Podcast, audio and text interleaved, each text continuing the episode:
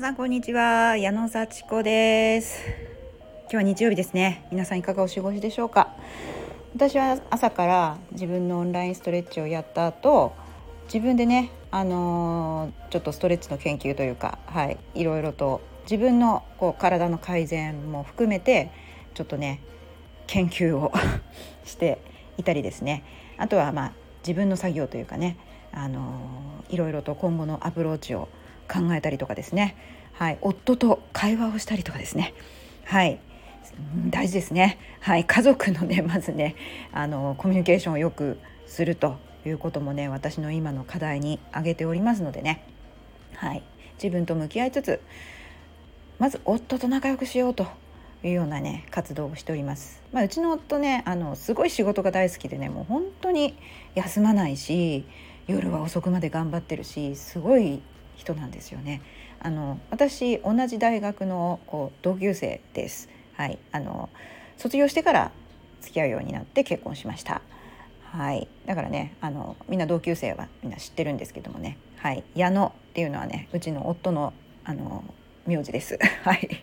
はい、私はね旧姓相沢って言います。だからねあいうえお順の「あ」から「やゆよ」の「や」にねもうね後ろの方に行っちゃったっていうのはちょっとね心残りなんですけどまあ旧姓をね使うっていう時代の先駆けだったんですけれどもなんかちょっとちょっとね、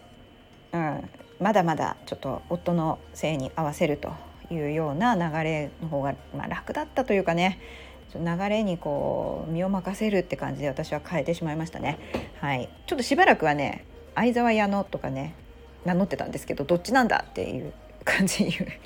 によく分かんなくなったこともあってね両方併記してたんですけど今はもう矢野幸子っていう風にあのなってます。はい、でねまあちょっと話ずれましたけれども夫とねちょっともうに土曜日曜ぐらいか喋る時間がないんですよね。あのでもねわざとね喋ろうとしないと本当それぞれ好きなことやってます。はい、だからあんまりねコミュニケーション取ってないなと思って何を喋るのか今後のねこととかお金のこととか娘たちのこととかそういうのをちょっとねまあ私から話さないとね、まあ、知らん顔してますよ何の問題も感じてないような感じで。はい だから、まあ、私も別に問題っていうかねあのいろいろ心配事をね話したりねまあ昨日も探し物してたっていうような話もしたんですけど、まあ、昨日は探し物朝からしてなかなかないというのをねもうどうしてないんだろうって応援してきっとあるって言ってみたいな感じでね きっとあるよ幸子さんみたいな感じで言ってもらって大丈夫だよ頑張ってねって言ってもらうもうで励ましてもらうだけでなんかこう元気になりますよねだからもう言って言ってほしいことをもう言ってって頼んでます私は。あのなんかなんか聞いたりするとこう意に反することが返ってくると余計イライラするのでねもううちの夫もそれを分かっててあんまり言わないんですよ。私が言ったことのなんか反応の正解を探してるみたいな感じでまあ一番何も言わないのが一番いいみたいな感じで静かにしてます。でもそれだと本当に話ができないのでねあのこういうふうなこと私もちょっとあまりイライラするのをやめて、ね、期待通りの反応が返ってこないからといってイライラするのをやめてあの相手をしてくれるのは嬉しいなと、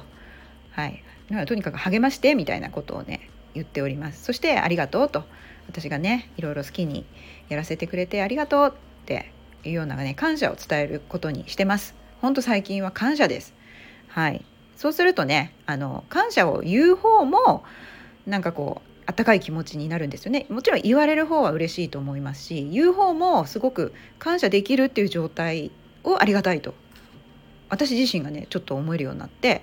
あのすごく私の心が少し前向きになりましたこれすごい変化ですよね昔はもうもう仕事ばっかりしてなんでうちに帰ってきてくれないの？もうちょっと早く夕食とか一緒に食べたいよみたいな。なんで私ばっかり子供の面倒見なきゃいけないの？もうなんか損だよね？みたいな。もう少し子供のこと見てよみたいな感じでそんなことばっかり言ってたんですけどもね。まあまあ大きくもなりましたしね子供もね、まあ、大きくなればなっただけまあちょっと苦労もあるんですけど。まあそこはあの夫の方がちょっと大人かなって感じで私が文句を言っても何も言わずに聞いてくれてます。で最近は文句も言わずに聞いてくれてありがとうねとか、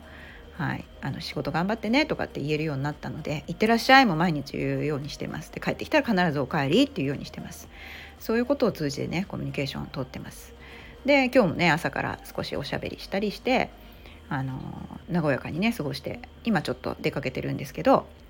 はい、で私ね今日何を言いたかった もう半分ぐらい経ってますけどもね。あのー、まあ、家族のね絆は大事だなっていう話と自分がね本当に大事なものって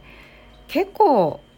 身近にあるもんだなっていう話ですよ。はい、家族だったり自分自身だったりね。もう自分自身の健康だったり自分自身の今の状況が結構大事で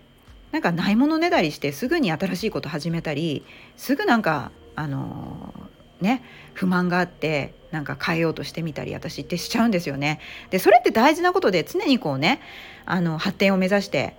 自分のこう自分を高めるっていうことはすごい大事なんですけども私やっぱりちょっと焦る癖があるというかね短期思考な癖があるなっていうのを今日は気がつきました。本当に。本当に短期思考だなって。で短期思考の積み重ねで例えば23ヶ月ですぐこうね次のことに向かっていっちゃうみたいな癖があるなーっていうふうに気が付いたんですけどその積み重ねでいいいい感じで爆速でこう動くからどんどんどんどん積み重なってきたんだなっていういい面も感じながらもいやもうちょっとしっかりと踏みしめながらこう何か23ヶ月で結果が出なくてもそのまま続けてみようとか飽きたらまあちょっと気分を変えておしゃべりでもしながらもうちょっとやってみようとかっていうあの、まあ、気持ちを新たにして続けてみようっていうのも大事じゃないかなっていうのを思ったって話ですね。というのも私去年の今頃あのまあ、すごくあの自分のね、まあ、将来を決めようと変えようと思って今の自分の状況ってどんな状況なのかなってテストを受けたんですよ。あのそれが8バランスのテストっていうので健康人間関係、えー、自己成長お仕事経済空間環境自由な時間貢献っていう人間の幸せにあの関係する8つのね分野これ全部満たされるのが一番いいんですよね。これはまあ便宜的に8つに分けたっていうその分野分けがあってそのそれぞれの分野に関係する質問があの10個以上15個ぐらいずつあって全部で150問ぐらいあってね。あのそれに答えて自分が今あのどのぐらい、まあ、満たされてるか100点に近い方がねいいんですけどもあのどのぐらいかっていうのをねテストしてみたんです。もうそれはウェブ上であのできるのでやってみたら去年は58点でした。全部が。で大体健康はね私74点だったんですね。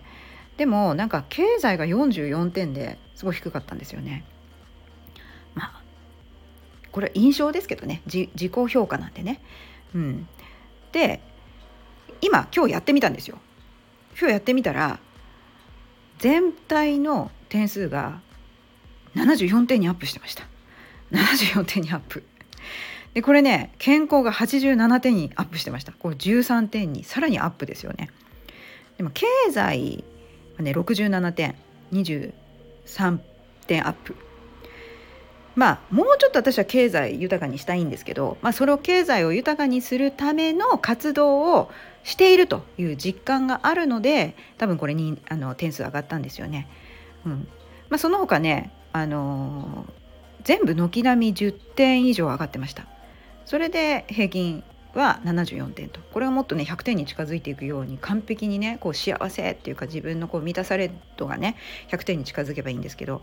これをね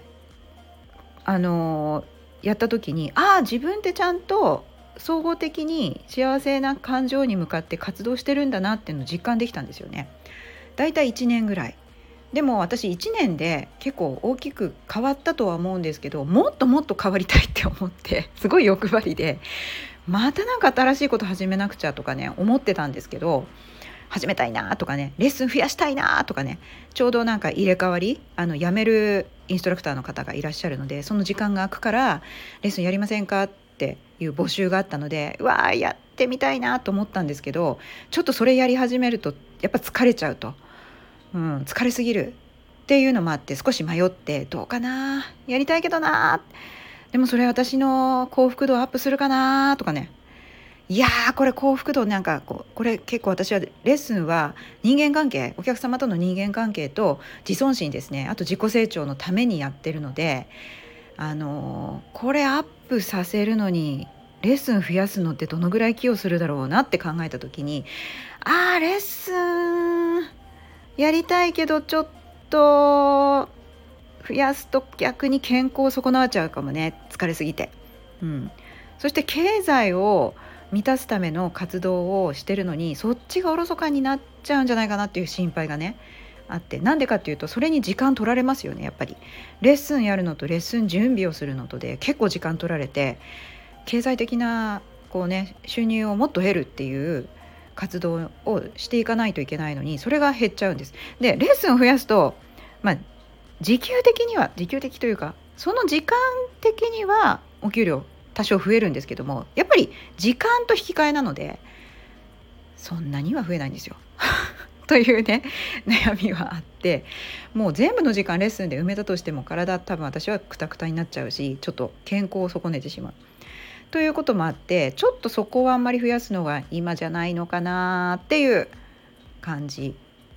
です。でもやっぱりやりたいなって気持ちがあるのでもう少し考えますけどそう考えてるうちにチャンスはね逃げてってしまうんですよね。でもね自分の空間とかねやっぱ綺麗に家を保つこととかっていうのもあのまあ幸せに関与しますしねそういうこともやっていきたいし人間関係もっともっと良くしたいし、ね、さっき家族の夫との人間関係って言いましたけどもっともっとなんかこう子供たちともこういい家庭を築きたいですね。でそこは諦めずにやっぱりやっていきたいのでそういうバランスを考えた時に今自分が始めるべきことは何かな？逆に始めないことは何かな？やめていくことは何かな？とかっていうふうにバランスよく考えるっていうねことが大事かなと思いました。はい、たまにこういうね自分を振り返るようなチェックリストですね。テストみたいな。自己評価テストみたいなね。あの自己分析テストみたいなのがね あるのでねそういうのやってみるとあのいいかもしれません。幸福度チェックみたいなね。はい。ということでねあの迷った時ねこれ始めようかなとかやめようかなって迷った時にやっぱり振り返りのこう問いかけっていうのがいるんだなっていうのを思いました。はい、そんな感じで自己分析していきましょう。ありがとうございます。じゃあね